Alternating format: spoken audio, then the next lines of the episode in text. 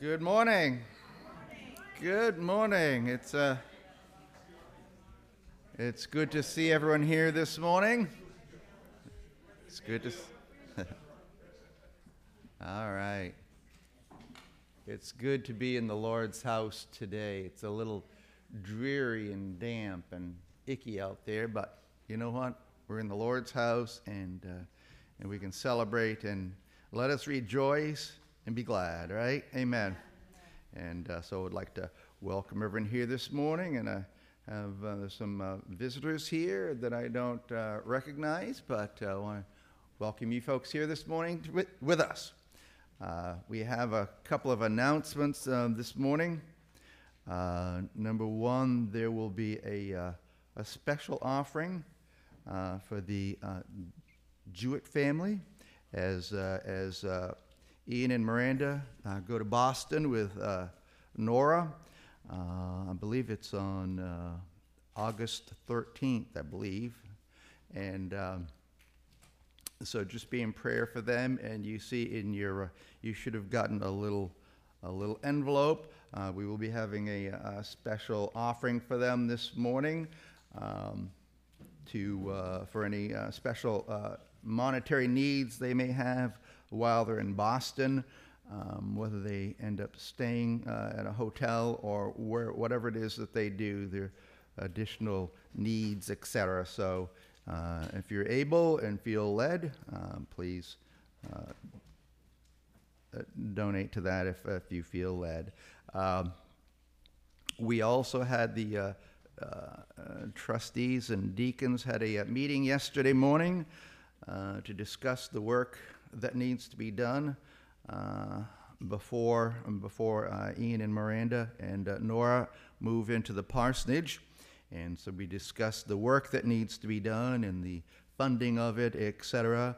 And uh, the plan is that uh, we would like to have a uh, special business meeting uh, for members uh, immediately after church on Sunday, next Sunday. And we try not to do that very often because it's a lot of going in different directions after church, etc. But uh, if we could take uh, 10 minutes to uh, just discuss what needs to be done and uh, how we plan, how we propose to uh, to get that all done and the funds for it, etc.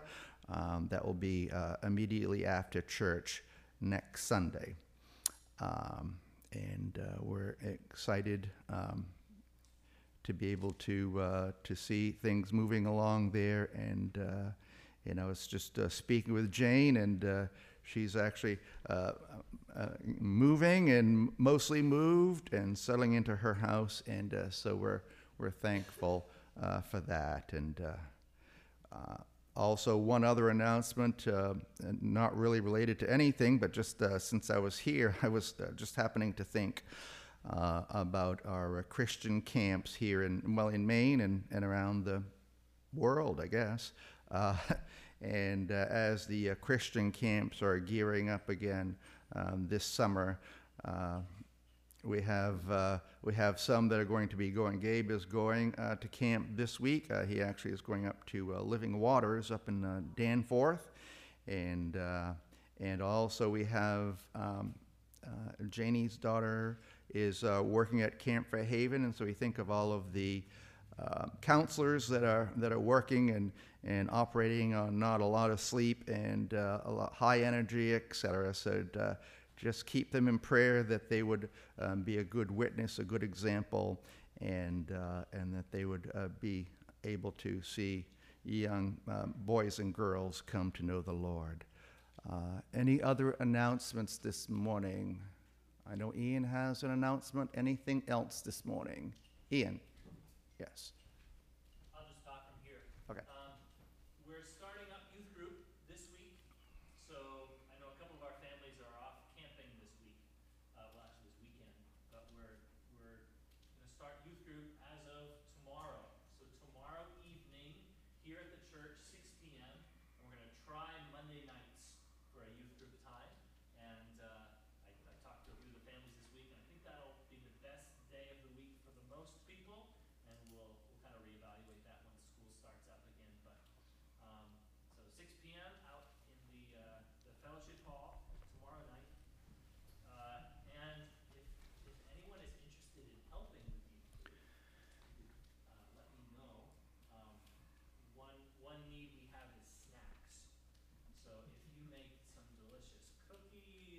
brownies, or if you wanna buy a couple bags of chips some week or something like that, um, let me know, and, and I wanna put together a schedule for that. Um, so we can, uh, we can keep our young people fed with all kinds of Mm. sweets and treats Mm. on Monday nights, Mm. so, uh, let me know, thank you very much. What's the age group? Oh, all ages, so we'll do, it's, um, basically any, any kids who are eligible to come to Sunday school, uh, both younger ages and older ages will, will, uh, will meet together. At the same time, six P M, Monday night, Here? here, Here, did, did you say that already? I think so. Probably you did, okay, all right. My, my brain doesn't always remember things, so, Let me okay. know if you have any questions. Excellent, excellent. Well, let's, uh, let's go to the Lord in prayer.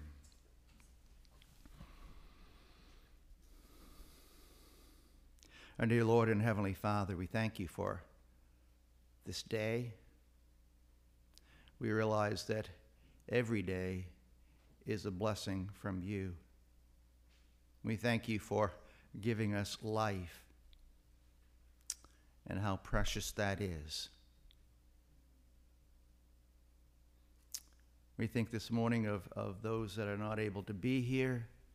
We think of those that are ill with special, uh, special um, um, illnesses, those that are known and not known. And as we go, as we go through our days, we pray it should help us be faithful to you in, in whatever comes our way. And we know that that you will not give us any more than we are able to bear. And we thank you for that. We thank you again that we can be here in your house today to worship.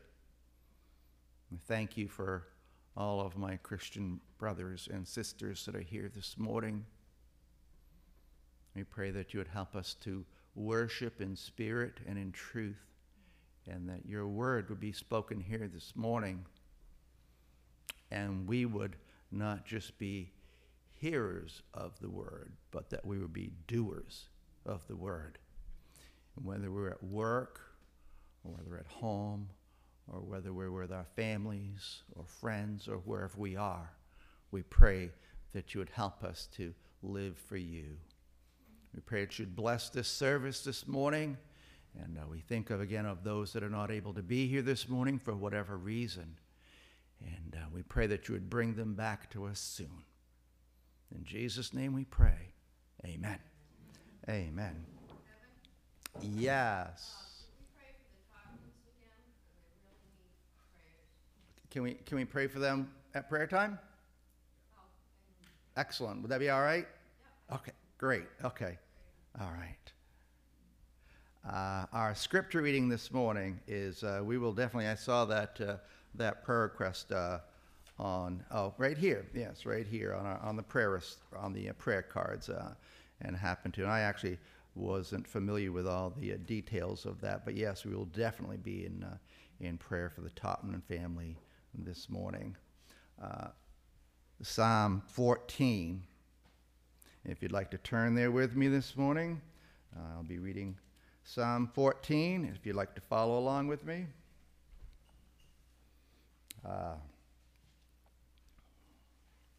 I was thinking how appropriate this verse is, or this chapter is, uh, this morning in our, our country and in our society.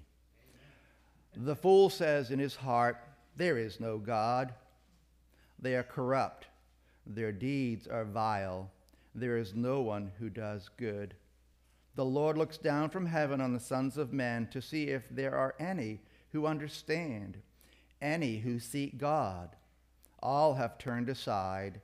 They have together become corrupt. There is no one who does good, not even one. Will evildoers never learn? Those who devour my people as men eat bread and who do not call on the Lord? There they are, overwhelmed with dread, for God is present in the company of the righteous. You evil you evildoers frustrate the plans of the poor, but the Lord is their refuge. Oh, that salvation for Israel would come out of Zion. When the Lord restores the fortunes of his people, let Jacob rejoice and Israel be glad. Amen. May the Lord bless the reading of his word today. And I'm going to go out here and turn the fan on. I'll be right back.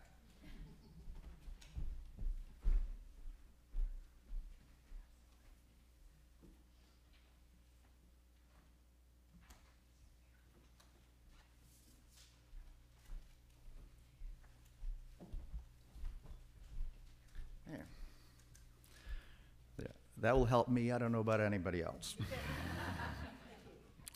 All right. Our opening hymn this morning is 196, and that is "Oh Come, Let Us Adore Him," and it is to the uh, to the tune of uh, the "Oh Come, All Ye Faithful." Is that it? Anyways, it's the tune. It's it's the tune to a Christmas carol. "Oh Come, Let Us Adore Him," and uh, let's stand and sing uh, 196, and let's sing all four verses.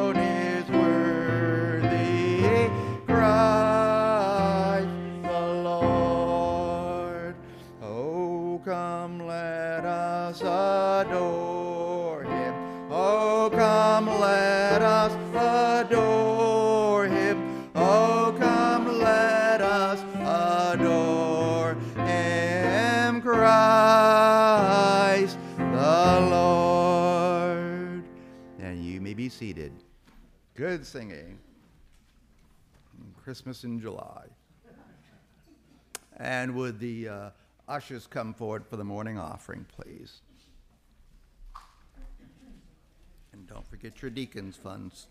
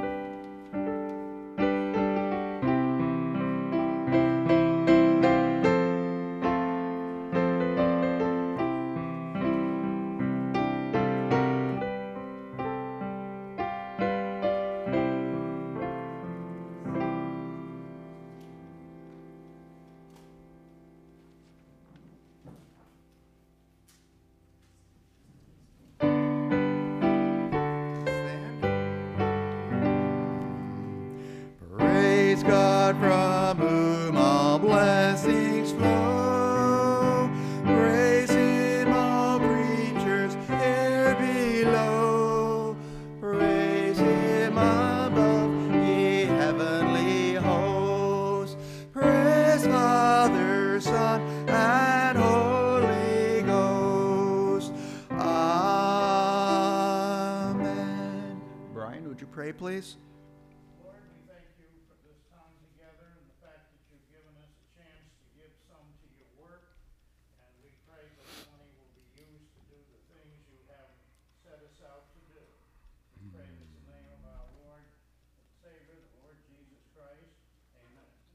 Amen. And if you would remain standing, please, and turn in your green book, we will sing number two Is He Worthy? Number two in your green book.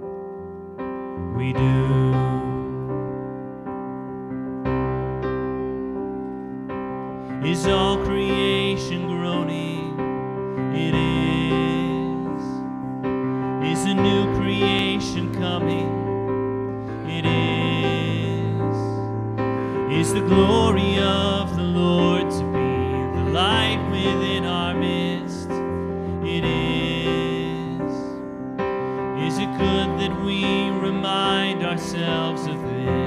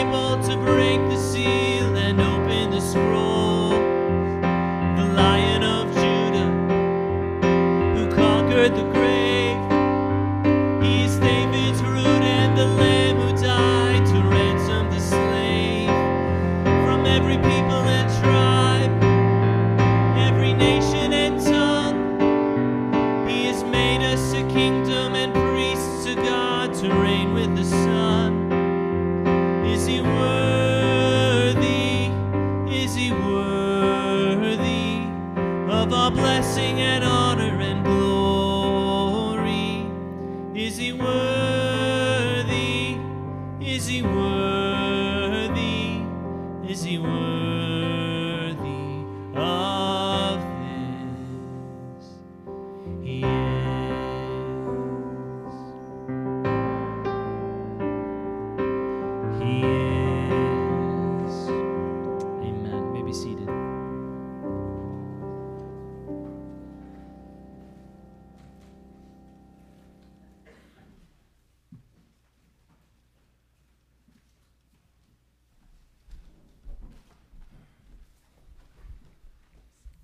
Good singing, church.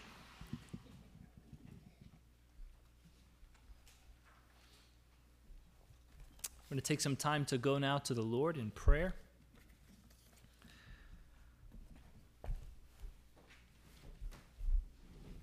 Stuff falling off all over the place here. There we go. Got a couple of prayer slips here in the offering plate. Any other prayer requests we want to remember this morning, Brian? Okay. My prayer is for my cousin Kathy, she's dying of pancreatic cancer, they give her less than thirty days. Okay. Now, whether she's saved or not, I don't know. She has the knowledge of the gospel, as far as I know, has never professed Christ. Okay. Now, for a praise, the man I witnessed to must have been over a quarter of a century ago. I found out he got saved. Praise the Lord. Yes, I said, we had quite a set to because I thought he was about the last person that was going to be saved because he was a self-righteous devil. Amen. He had some fireworks. Well, I did witness to him and did pray for him and come to find out that since then he's gotten saved.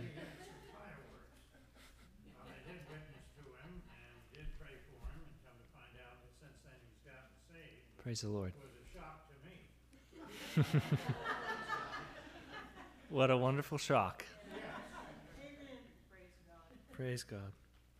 Uh, for those of you who didn't hear, uh, we're praying for Brian's cousin Kathy, who's who's dying of cancer. We'll pray for the state of her soul, and um, and a praise uh, a man Brian witnessed to many years ago, back in the '90s, uh, who who Brian never thought would come to Christ. He, he's now found out has become a Christian. So, praise God. Other requests, praises, Gail. Well, I should start with praise also, and and then an update about the situation in New Zealand. Um, the praise there is that, uh, nobody has physically lost life. Amen. It's still, it will be a, a weather situation that will haunt the town for years to come. Praise, the army's in there shoveling up the debris and, and getting things, um, out of the way quickly. Um, With the dead stock, the cows are washing up on the beach. Hmm. That's hard for people, um, and a reminder of lost livelihoods. Um, one hundred houses have been condemned for total removal. Hmm. Um, four hundred have been, uh, the people are all completely displaced and cannot live, they're inhabitable, but, but they'll forever be fixed. Um, praise Charlie's best friend who's president accounted for, his, his house was spared. Um, other of our friends have as many as three sons who have lost their properties. Hmm. Uh, it's, it's just a, a hideous situation, and I thank you for your prayers. And just remind those of you who don't know, um, there's been a strong prayer connection between this parish and, and our, our church home in New Zealand. Um, my prayer partner there has actually been here and visited, and she's also head of the prayer ministry at church. Oh, and another praise, um, the, the missions home that our church was as well. So anyways, lots of praises, obviously, there always are, no matter what the but a lot of destruction, a lot of devastation. And, um, our pastor and his wife are totally exhausted, as you can well imagine. So, thank you for prayers. Thank you for the update, Gail. We'll, for those of you who didn't hear, we'll continue to pray for uh, town of Westport, New Zealand, and particularly the church there, who we've been connected to sort of through Gail, and uh, I know they've they've lifted our congregation up in prayer over, especially over the last few years, and so we'll we'll lift them up in prayer as they're going through um, the devastation of that that flood. Yes, Maureen.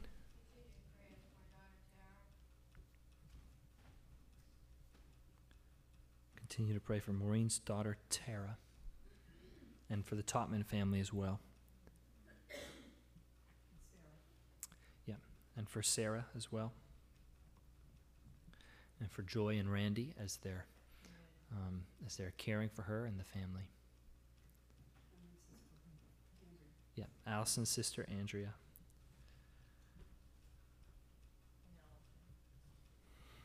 And for Allison herself.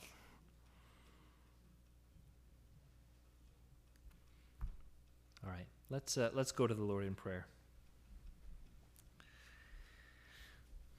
Father, we've come to you this morning and we've already sung to you.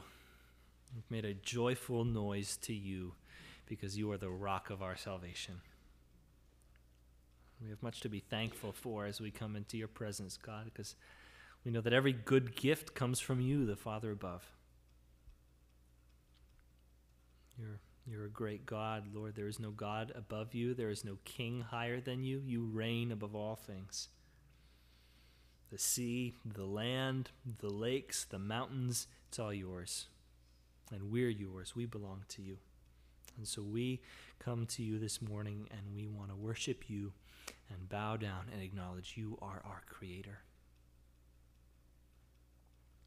We confess, Lord, So we come to the end of one week and the beginning of another, that, uh, that we're sinners. We often go astray like lost sheep.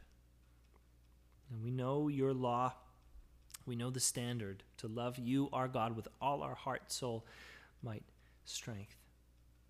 And to love our neighbors as ourselves. And we confess, Father, we very often fall short. We, we're keenly aware of that as we come into your presence and we confess it. We bring it all out into the light and we ask, Lord, that you'd forgive us of our sins and our iniquities. In Jesus' name, because of his death because of his cross, that you would wipe us clean, that you would make us new. And we thank you, Lord, for the kind of confidence we can, we can ask that with. Because if you, O Lord, should mark iniquities, who should stand? As the psalmist wrote. But with you there is forgiveness that you may be feared. With you, O Lord, there is steadfast love. In Jesus, Father, we have found plentiful redemption. Free us from the guilt, the shame, and the power of our sin. That we would truly be crucified with Christ. That it would no longer be we who live, but Christ who lives in us. That we'd put to death the deeds of the flesh and walk in the Spirit.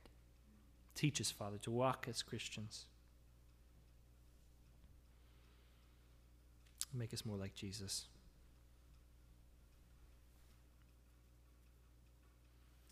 Father, we have a number of praises and a number of requests to lift up to you this morning. We, we thank you so much for that praise that Brian's brought. Thank you for Brian's faithfulness in sharing the gospel. Lord, I pray that you would, uh, you would give each of us his boldness in evangelism. Uh, we have a lot to learn from each other. Praise you for, um, for this this brother now come to find out who was so resistant to the gospel back in the 90s when, when Brian shared it with him and, and has now come to faith. We thank you, Lord, for that, that example. It's encouraging to know that our labor is not in vain, that even if it's going to take 25 years, Lord, you're, you're faithful. And so please give us patience, particularly with those who we're sharing the gospel with and we, we think, they're hard headed. It's, it's never going to get through to them. We pray, Lord, that you'd, you would get through to them. There's no one too far gone, no one too, too hard headed to be softened by the love of Christ. We lift up to you Brian's cousin Kathy, who's dying of cancer. We don't know the state of her soul. Lord, we pray that you'd um, you would minister to her as she as she nears the end of her life in in this world that uh, before she goes, she would have hope in Jesus for the next. Father, we praise you and we thank you for the report from Westport, New Zealand, that there was no loss of human life. A lot of livelihoods lost, hundreds of houses lost, but no loss of human life. And we thank you. We praise you for that, Lord. And uh, we continue to lift up the church there, um, who we've sort of been connected through by prayer and through our sister Gail and our brother Charlie. And we just pray that you continue to be with them, minister to them, and even in their time of need, that you'd give them opportunities to minister to their community, to show the love of Christ to those around them, that your name would be lifted high.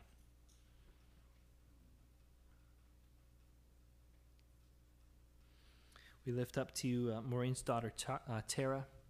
Continue to be at work in her life, Father. We lift up to you Sarah um, who's in um, uh, who's in rough shape in the hospital, and uh, and things aren't looking good. And so we, we pray, Lord, your your blessing over her life and over her heart. Um, Lord, that even as she, um, yeah, she's not totally aware of everything that's going on, that, um, that she'd be aware of your presence, that she'd trust in you. Pray that you'd be with her family, particularly with Joy and Randy, who are such a, an integral part of our church family. Pray, Lord, that you'd minister to them as, as they um, as they walk the hard road of watching all of this happen.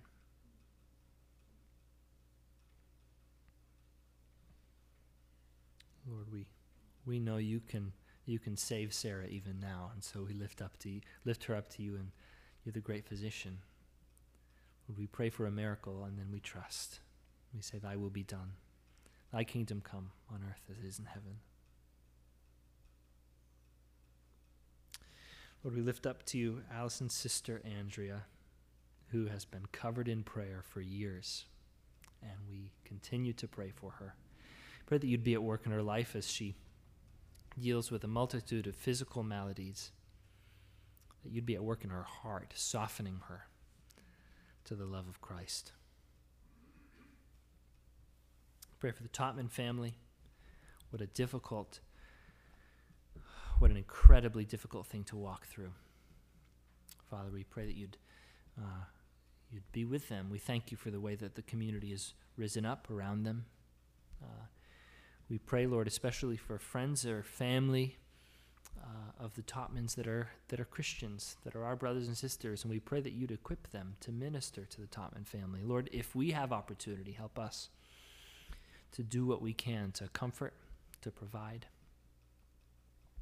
that the church would um, be conspicuous as the hands and feet of Christ. We lift up to you all those who are in uh, Christian camps across the state and, and around the world, as Kevin said this morning. We think especially of Camp Fairhaven and Camp Living Waters. Gabe uh, is up at Living Waters this week, so we pray that you'd be with him. We thank you, Lord, for his for his baptism earlier this spring. Uh, and uh, what a joy it, it is to see him growing in the faith and uh, learning scripture and um, eager to, to be public about his faith in Jesus. So we pray, Lord, that you'd use this week to grow him, uh, to continue to mature him. I pray as well for Sani, who's a counselor at Fairhaven. Pray that you'd be at work through her this week, Lord, that, that many kids would hear the gospel of Jesus uh, because of her, that she would be, um, Lord, a, a, clear communicator in her words, but also in her actions of the love of Christ. And we pray that you'd be uh, at work in her life too, even as she seeks to minister, that she would be ministered to by the word and that she would continue to grow. Pray for both for Camp Fairhaven and for Camp Living Waters and their, their ministry overall, that you continue to bless and that there would be fruit there this summer.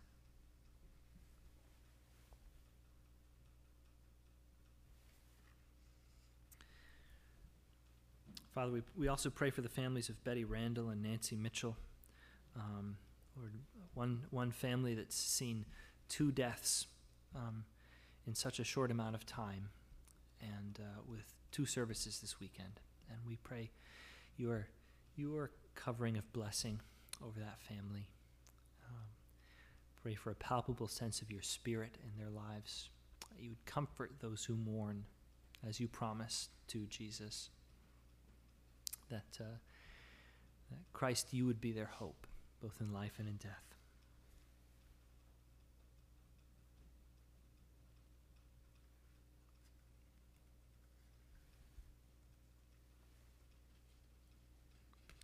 Father, we thank you for this time we have together.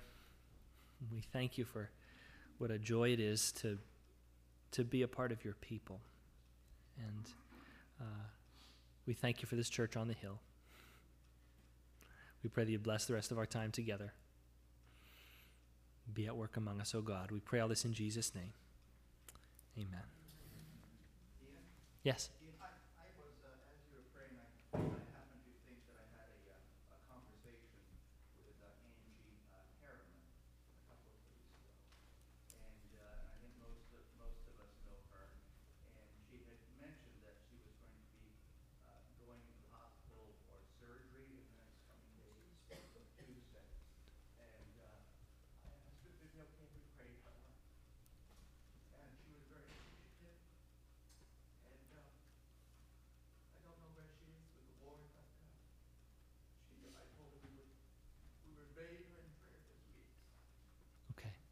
Let's lift Angie up.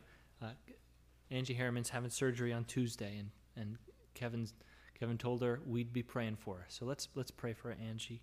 Father, we lift up Angie to you, and what a difficult road she's walked in the past months uh, with the loss of her husband. And we, we just pray, Father, that your, your blessing over her life, and particularly over the surgery, that everything would go smoothly, um, that uh, um, Lord should be able to recover quickly uh, from whatever the, whatever it is the surgery is, and that um, that she'd be well soon. Mm, More than just her physical health, we pray for her heart. We pray, Lord, that you would comfort her. We pray, Jesus, that you would uh, you would so make yourself known to her that she would trust on you. That she would come to love you, Jesus, and to, to put her faith in you.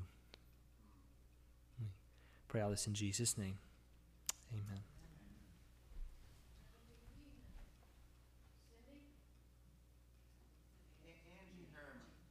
Angie, okay, I'm sorry. That's. I'm sorry about that. Not Cindy. That's my mistake.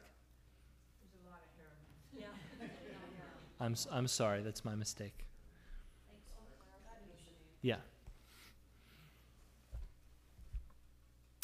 Keep praying for Nora Jean. Yes. Yeah. Thank you for your prayers for Nora Jean. Uh, we're gonna we're gonna sing a song. Uh, I guess I'll lead it.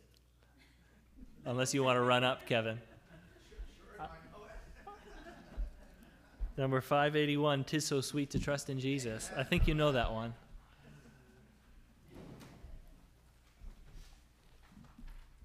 I'm game. What number? 581. 581.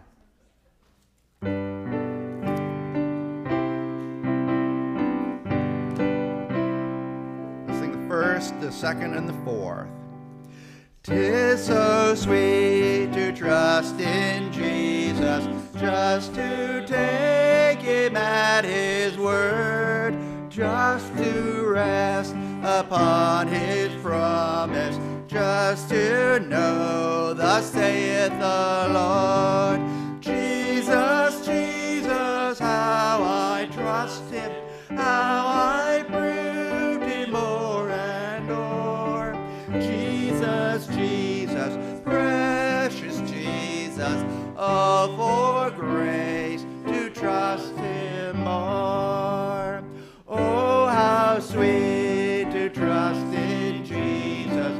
just to trust his cleansing blood, just to simple faith to plunge me deep the healing cleansing flood.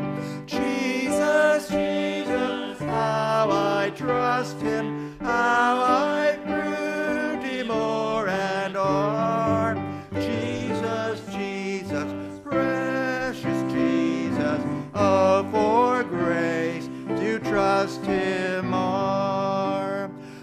I'm so glad I learned to trust thee, precious Jesus, Savior, friend.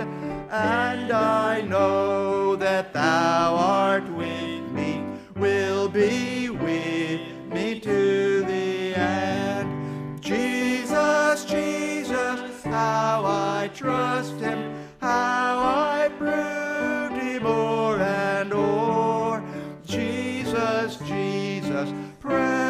precious Jesus, oh, for grace to trust him more. Amen. You may be seated.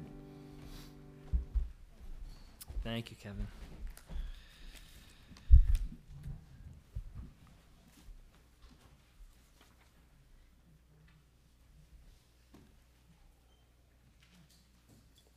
The text for this morning is going to be found in Mark chapter 12, if you want to open your Bibles there. Mark 12, verses 35 through 37. And you may remember the last few weeks we've looked at Jesus' interaction with the religious leaders in the temple. And he's dealt with basically three questions um, that mostly hostile um, opponents have raised to try and trip him up. Three questions in a row. Um, and uh, each time Jesus dodged their blow. And, uh, and this morning, in a, in a sense, he's going to deliver the knockout. Now, Jesus is going to answer them back with another question that they have no answer for. So um, he's, he's going to raise the question of the Messiah. And he's going to subtly point to his true identity as the Savior of Israel.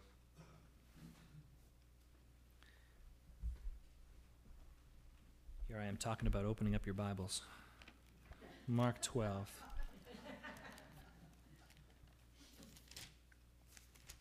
Starting in verse 35.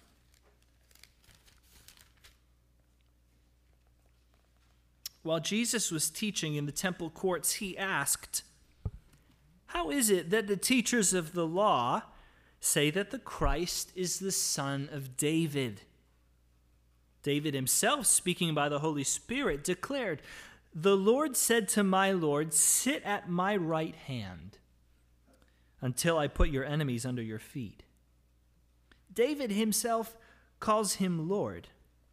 How then can he be his son? The large crowd listened to him with delight. This is God's word. Let's pray. Father, we ask that you would light up your word this morning by your Spirit in our hearts and in our minds. Set our eyes on Jesus and help us to rejoice in all that he is. We pray this in his name. Amen. So, as I've just said, the last three sermons, we kind of see Jesus on the defensive. He's defending against the Pharisees' questions. Now he's turned the tables to deliver the knockout blow. And as we just read, Jesus has a question for the scribes and for the Pharisees, namely this How can the scribes say that the Christ is the son of David if David calls him Lord? And we're going to examine that question as we move along. This, this would have been quite a riddle for the religious leaders. Um, and as we see, the, the religious leaders had no answer. The crowd was delighted, and the Pharisees were silent. The scribes had nothing to say. But the religious leaders of Jesus' day would have been intensely interested in this kind of question. They were intensely interested in the, who they called the Christ, the Messiah. Both of those words mean the same thing anointed one, chosen one of God uh, in different languages. Christ is in Greek, Messiah is in Hebrew. Same, same idea, though the chosen one, the anointed one of God. And the Old Testament promised that one day a Messiah, this chosen anointed one, would come and restore the glory of God's people, Israel. And this Messiah, this anointed Savior, was supposed to be born of the line of David, the line of David. So that's why this David figure comes in here. You all know David, right? He's the one who killed Goliath. You know the story. And, uh, and later, when he was grown, he became the king of, of God's people. he was a great king. In the history of Israel, David was the greatest of all the kings of God's people. He was a poet, he was a songwriter, he was a great warrior and general. And despite his sins, he had his flaws, he was a man after God's own heart. And the time of David really was the golden age of Israel. They were the golden days of Israel. And God made a great promise to David, this great king. He said that he would maintain the line of David's descendants on the throne of David forever. There would always be a king on David's throne. But as we read the rest of the Old Testament, after that great promise, we see that the line of David's descendants failed. Really, none of the kings in his line ever lived up quite to the glory of their father. Solomon, his son, began to stray, and soon after that, the whole kingdom fractured. Eventually, the, the kingdom ceased to exist. It came to utter destruction um, under the hand of God's judgment, actually, because the people had wandered from their God. But the people remembered God's promise. God, God, you promised to keep a son of David on the throne forever. And God reassured them through his prophets that one day he would send a new king to take back David's throne and to restore the golden days of Israel. And that hope, that king, was the Messiah, the Christ, the chosen king of God. So obviously, God's people anticipated that when Messiah came, he would be David's son. He would be a descendant of David because he was supposed to reign on David's throne. That's exactly what the crowds were shouting when Jesus entered Jerusalem. We talked about this um, the, day, the week before Easter, right? Palm Sunday. Jesus' triumphal entry, and what do they shout? Hosanna to the Son of David. Hosanna to the Son of David. Some of the people in Jerusalem had already made the connection. This Jesus, we think he's the Messiah. We think he's the son of David. He was the son of David, came come to save his people and to renew the throne of his father. And physically, G- Jesus was a son of David, both physically through his mother Mary and legally through his adoptive father Joseph, Jesus was literally descended from King David. He was of the line of David. He was David's son. So let's return to Jesus' riddle here, given that context. Jesus knew that everyone knew that the Messiah was supposed to be the son of David. Everyone knows that. We all know that now. But he, Jesus wanted them to think even more deeply about the Messiah. To look at one of the most important passages in the Old Testament to understand the true identity of the Messiah. Messiah is not just David's son. I'm going to read the passage again, and Jesus is going to quote from Psalm 110, which is the most quoted passage out of the Old Testament in the New Testament. The New Testament writers quote Psalm 110 more than any other single passage in the Old Testament.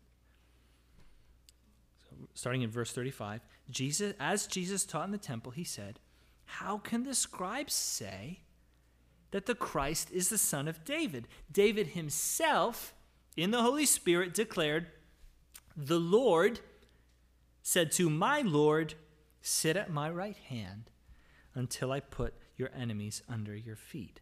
David himself calls him Lord, so how is he his son? We're going to look at that very closely. On the way by, we, this is a wonderful glimpse we get into Jesus' understanding of Scripture.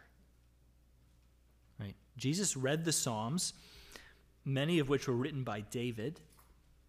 Right? He's very familiar with the Old Testament.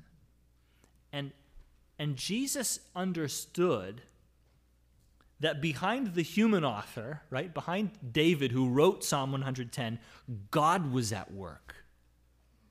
Jesus understood the Old Testament is not merely the word of man. Verse 36, this is Jesus' words. He says, David himself in the Holy Spirit declared. This is one of the many places in Scripture which allude to the dual authorship of Scripture. This book was written by human authors who were carried along by the Holy Spirit. So, who wrote the Bible, God or men? Yes. God wrote this book. And he did so using human brains and hands and eyes and hearts. And this is a really clear uh, teaching from Jesus himself of that doctrine. David wrote Psalm 110. The Holy Spirit wrote Psalm 110. God wrote Psalm 110. Verse 36 David himself in the Holy Spirit declared.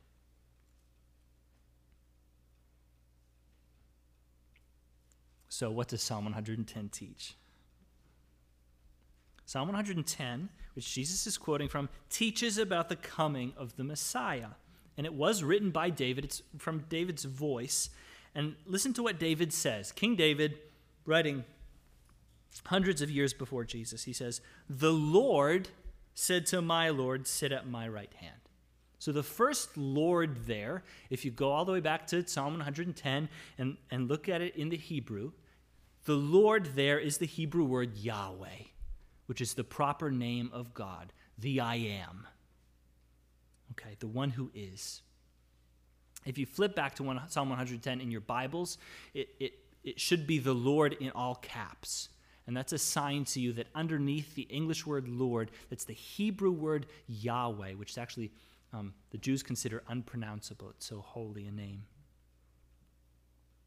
The second word, Lord, is a different word.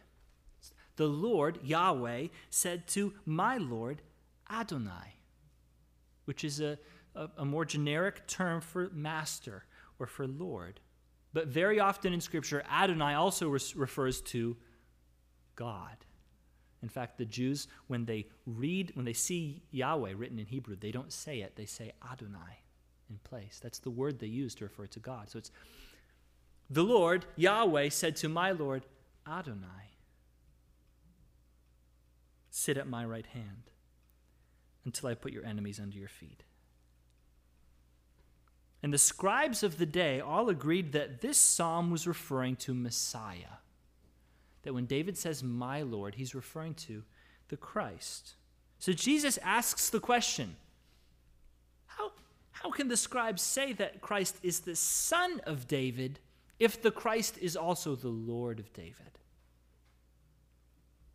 This may not make sense so much in our culture, but in Jewish thinking, it just wouldn't make sense for someone's son, someone's descendant, to also be their Lord. In ancient Jewish and in ancient Near Eastern thinking, it's always the eldest in the community who are the most honored. It's always the most ancient ancestors who, in a sense, have the most honor, the most glory. Um, and in fact, just in the way they talked about the Messiah, it was assumed that, that David actually has more glory than the Messiah, right? David's not called um, Messiah's dad, right? Messiah is called David's son. They were thinking Messiah kind of derives his glory from David. Messiah has glory because he sits on David's throne.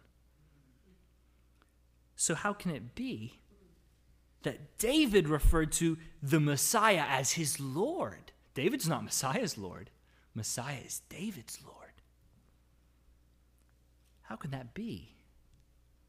Jesus is implying somehow whoever Messiah is, Messiah has to be at the same time descended from David and greater than David, exceeding the glory even of the golden king of Israel. That's the dilemma. That's the this sort of riddle that Jesus is spinning. How is that possible? What kind of Messiah could be both? That's actually our big idea this morning. The Messiah is both David's son and David's Lord. That's the riddle. And you may be saying to yourself this morning, well, that's all very, very fine and good, Jewett. what does this Messiah business have to do with us? It's all very well that Messiah is David's something or other, but what, what, what about me? What does that matter to me? I want to give you two reasons why this perhaps seemingly obscure riddle is intensely relevant to us today. First, this Davidic riddle shows us that Jesus is more than a human Messiah. Jesus is more than a human Messiah. This is the implied answer to Jesus' question. Jesus doesn't spell it out for the crowd. He doesn't answer his own question, he just raises it. Um, it'd be a very confusing sermon if I just raised questions. Um, I don't dare to do it, but Jesus did. His listeners didn't understand the, the key to the riddle, but with hindsight, we do. His listeners didn't understand either that Jesus was the Messiah or that the Messiah had to be not merely a man, but the incarnate Son of God. With the benefit of hindsight, we can understand exactly how Messiah could be both David's son and David's Lord. Right? It's Jesus. Jesus was a human being born of Mary, descended physically from David. He's David's son, 100%. But he had no human father. He was conceived by the Holy Spirit. And Jesus was and is truly God as well as being truly man. David's son? Certainly. David's Lord? How could it be otherwise? Jesus is more than merely a human Messiah, he's the divine Son of God. And this Davidic riddle raises that question. It says, How could it be? How could it be that he could be both? And that's sort of the that's the toss in the air that, that the incarnation of Jesus hits out of the park, right? That's how it is. That's the mystery that David was referring to in Psalm 110 hundreds of years ago. It's Jesus. Jesus is more than a human Messiah. He's the divine Son of God. And this should matter to us.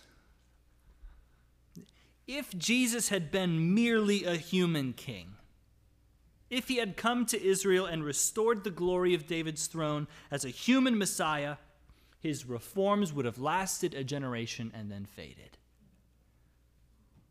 And Jesus of Nazareth would be to us an obscure historical footnote. But Jesus is more than a merely human Messiah. In the person of Jesus, heaven and earth kiss. In the person of Jesus, God came near. David's Lord should matter to us because the only Lord David ever served was the God of heaven and earth.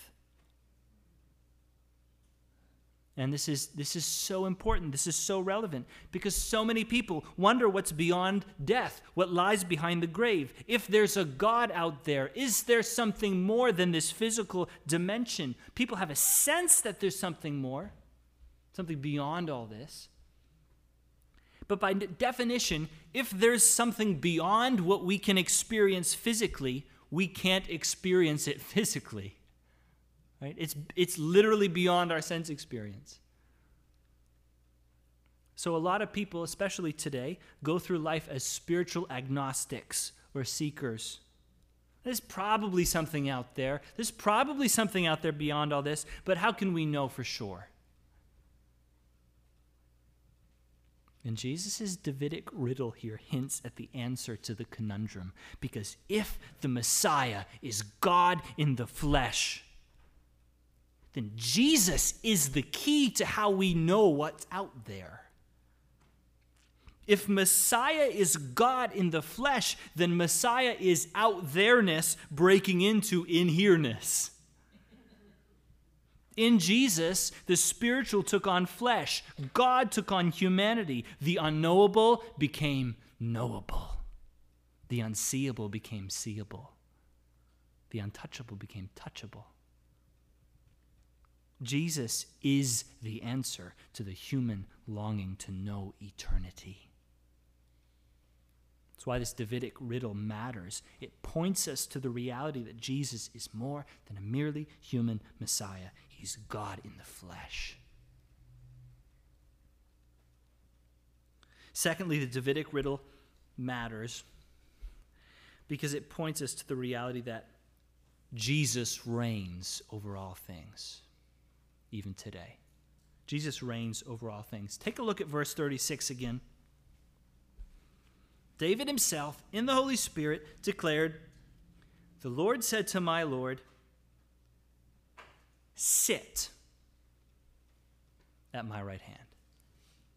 Sit at my right hand until I put your enemies under your feet. I want to sit on this word for a second. According to Psalm 110, the Messiah will be asked to sit at the right hand of God. The sitting is important. Sitting, especially in the ancient world, is what rulers did. Think, think even about the stereotypical throne room scene in, you see in the movies, right? Come into the room, and the king, seated on the throne, maybe on a platform. And if you come into the room, are you seated? You're standing, right? And until the king says you can sit, you stand. Because sitting is a sign of authority. Even in our own culture, um, we don't have kings, but we have Congress, right? And Congress sits, right? They literally have chairs. But the way we talk about um, Congress meeting is we talk about a session of Congress. And session means a sitting. That's what the word means. It, it means to sit. Um, or judges, too, right? They're, they have a, a court session, which means a sitting. Um, the court sits up in the judge sits in the chair and, and passes down judgment. So Psalm 110 is describing what theologians have called the session of Christ, the sitting of Christ. Not because he's tired, because he's the king, because he rules, because he has authority. That's why Jesus sits at the right hand of God, not at the right hand of some earthly king, but at the right hand of the king of the universe.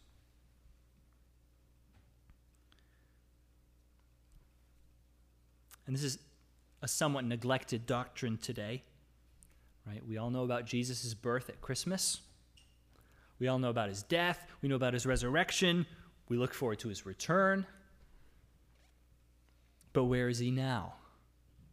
Where did, what did Jesus do after he was resurrected? He ascended into heaven and was seated at the right hand of the Father, the session of Christ. Hebrews 12, verse 2. Looking to Jesus, the founder and perfecter of our faith, who for the joy that was set before him endured the cross, despising the shame, and is seated at the right hand of the throne of God, not on break, on duty as the King of the universe. And Psalm 110 is a prophetic psalm. David's looking forward to this future session of Christ. He's describing the reign of Christ at the right hand of the Father. And that's exactly where Jesus is right now. Jesus is not a long forgotten king, hidden, dusty in the annals of history. He reigns even now at the right hand of your Creator. He is the king.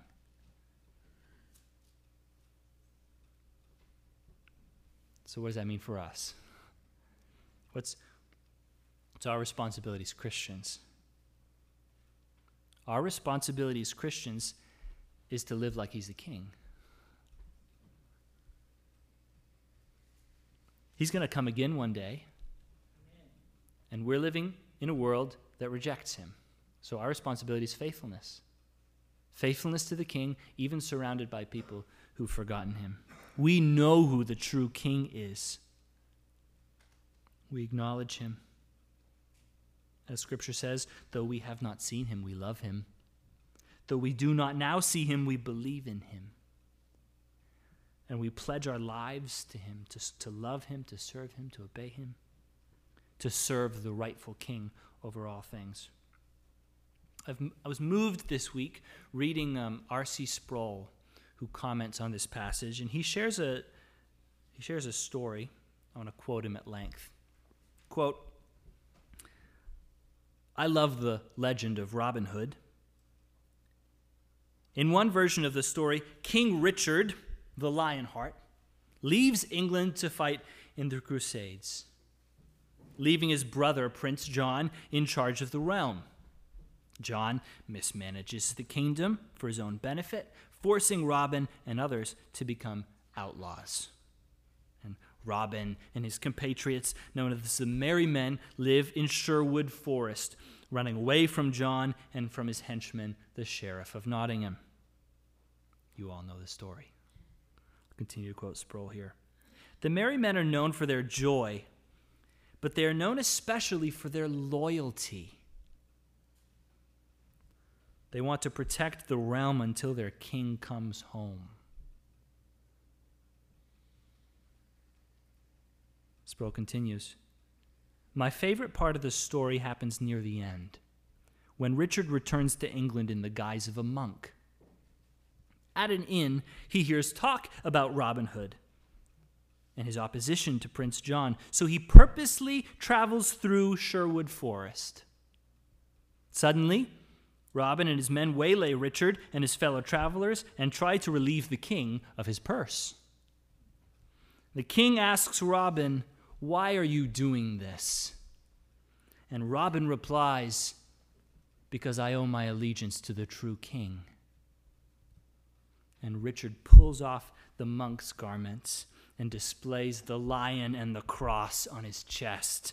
And Robin recognizes him and falls on his knees and says, My liege. End quote. That's us. We're waiting for the return of the rightful king. He reigns even now, seated at the right hand, and our responsibility is to be faithful to him, regardless of who sits on the earthly thrones. Let's hold that picture in our minds and our hearts. The returning King. Come quickly, Lord Jesus. And he is coming again.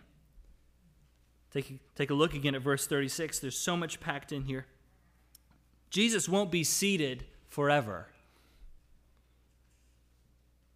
Verse 36 David himself and the Holy Spirit declared, The Lord said to my Lord, Sit at my right hand until.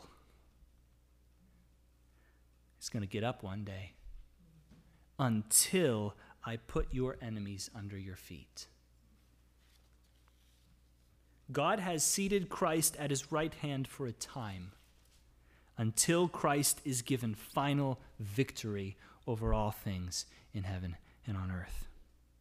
And the rest of Psalm 110 describes the victory that Christ will be given. I'm going to just read the rest of the psalm. It's not too long. Psalm 110, beginning in verse 2. The Lord sends forth from Zion your mighty scepter, rule in the midst of your enemies. Your people will offer themselves freely on the day of your power. In holy garments from the womb of the morning, the dew of your youth will be yours. The Lord has sworn and will not change his mind. You are a priest forever after the order of Melchizedek. The Lord is at your right hand. He will shatter kings on the day of his wrath. He will execute judgment among the nations, filling them with corpses. He will shatter chiefs over the wide earth. He will drink from the brook by the way. Therefore, he will lift up his head.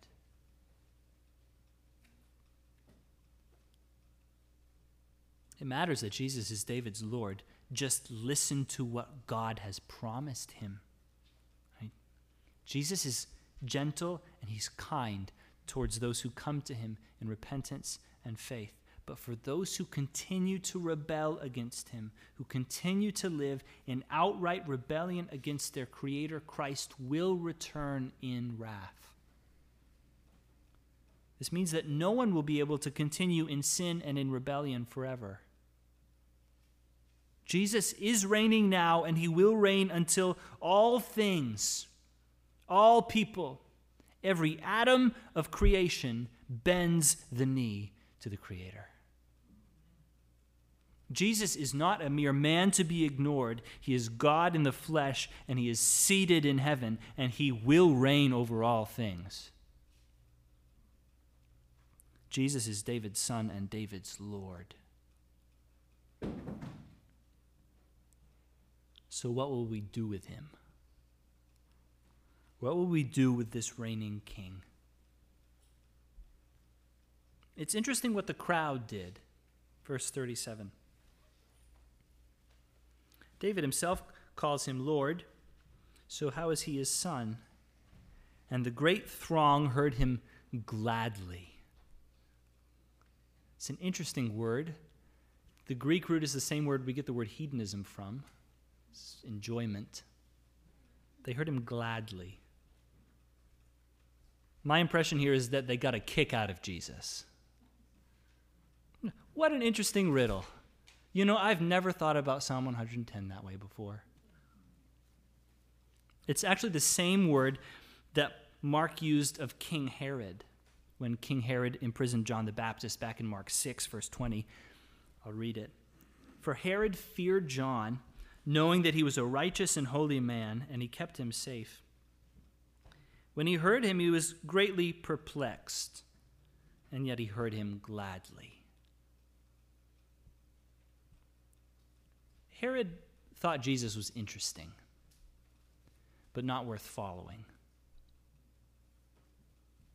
He, he thought what he said was stimulating, but not worth obeying. Same with the crowd here. They thought his riddle was entertaining, but they weren't committed to him. They didn't stick around a few days later when he was crucified.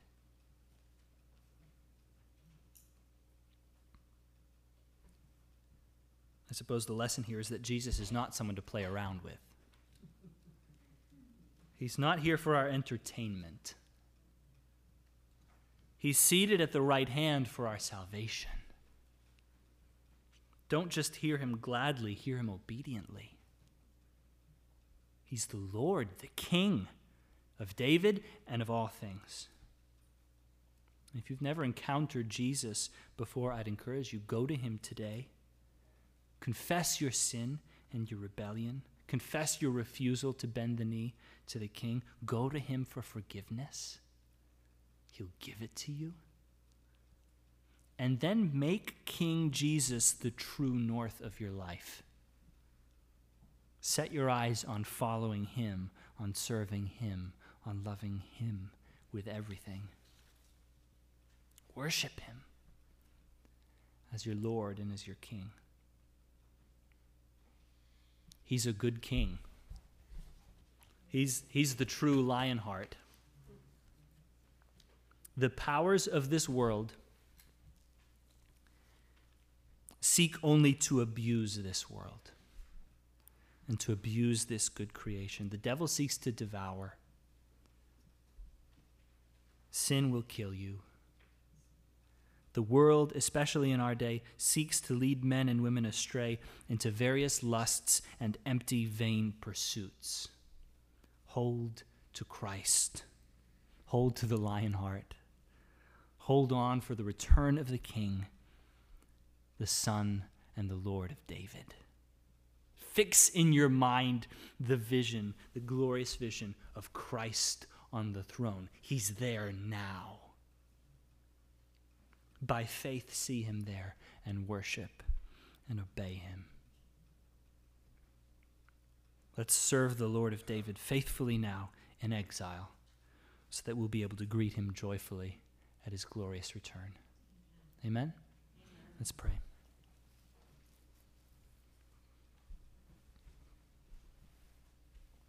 Jesus, you are the Son and the Lord of David.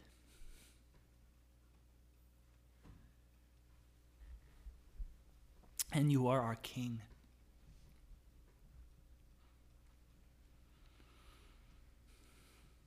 And we're astounded to think that you sit at the right hand of God even now, and you reign over all things. And we want to be faithful to you. We ask that you'd give us eyes of faith, that you'd keep us from being turned away by the desires of this world, the cares of this life. That we'd fix our eyes on you, our King, and that we would serve you and love you with all our heart, soul, mind, and strength.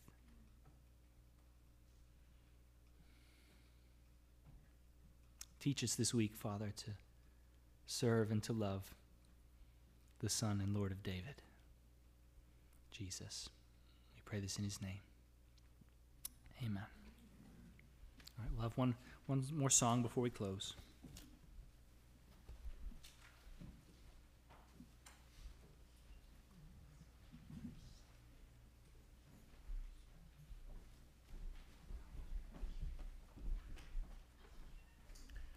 Our final hymn is uh, 370 Rejoice, the Lord is King.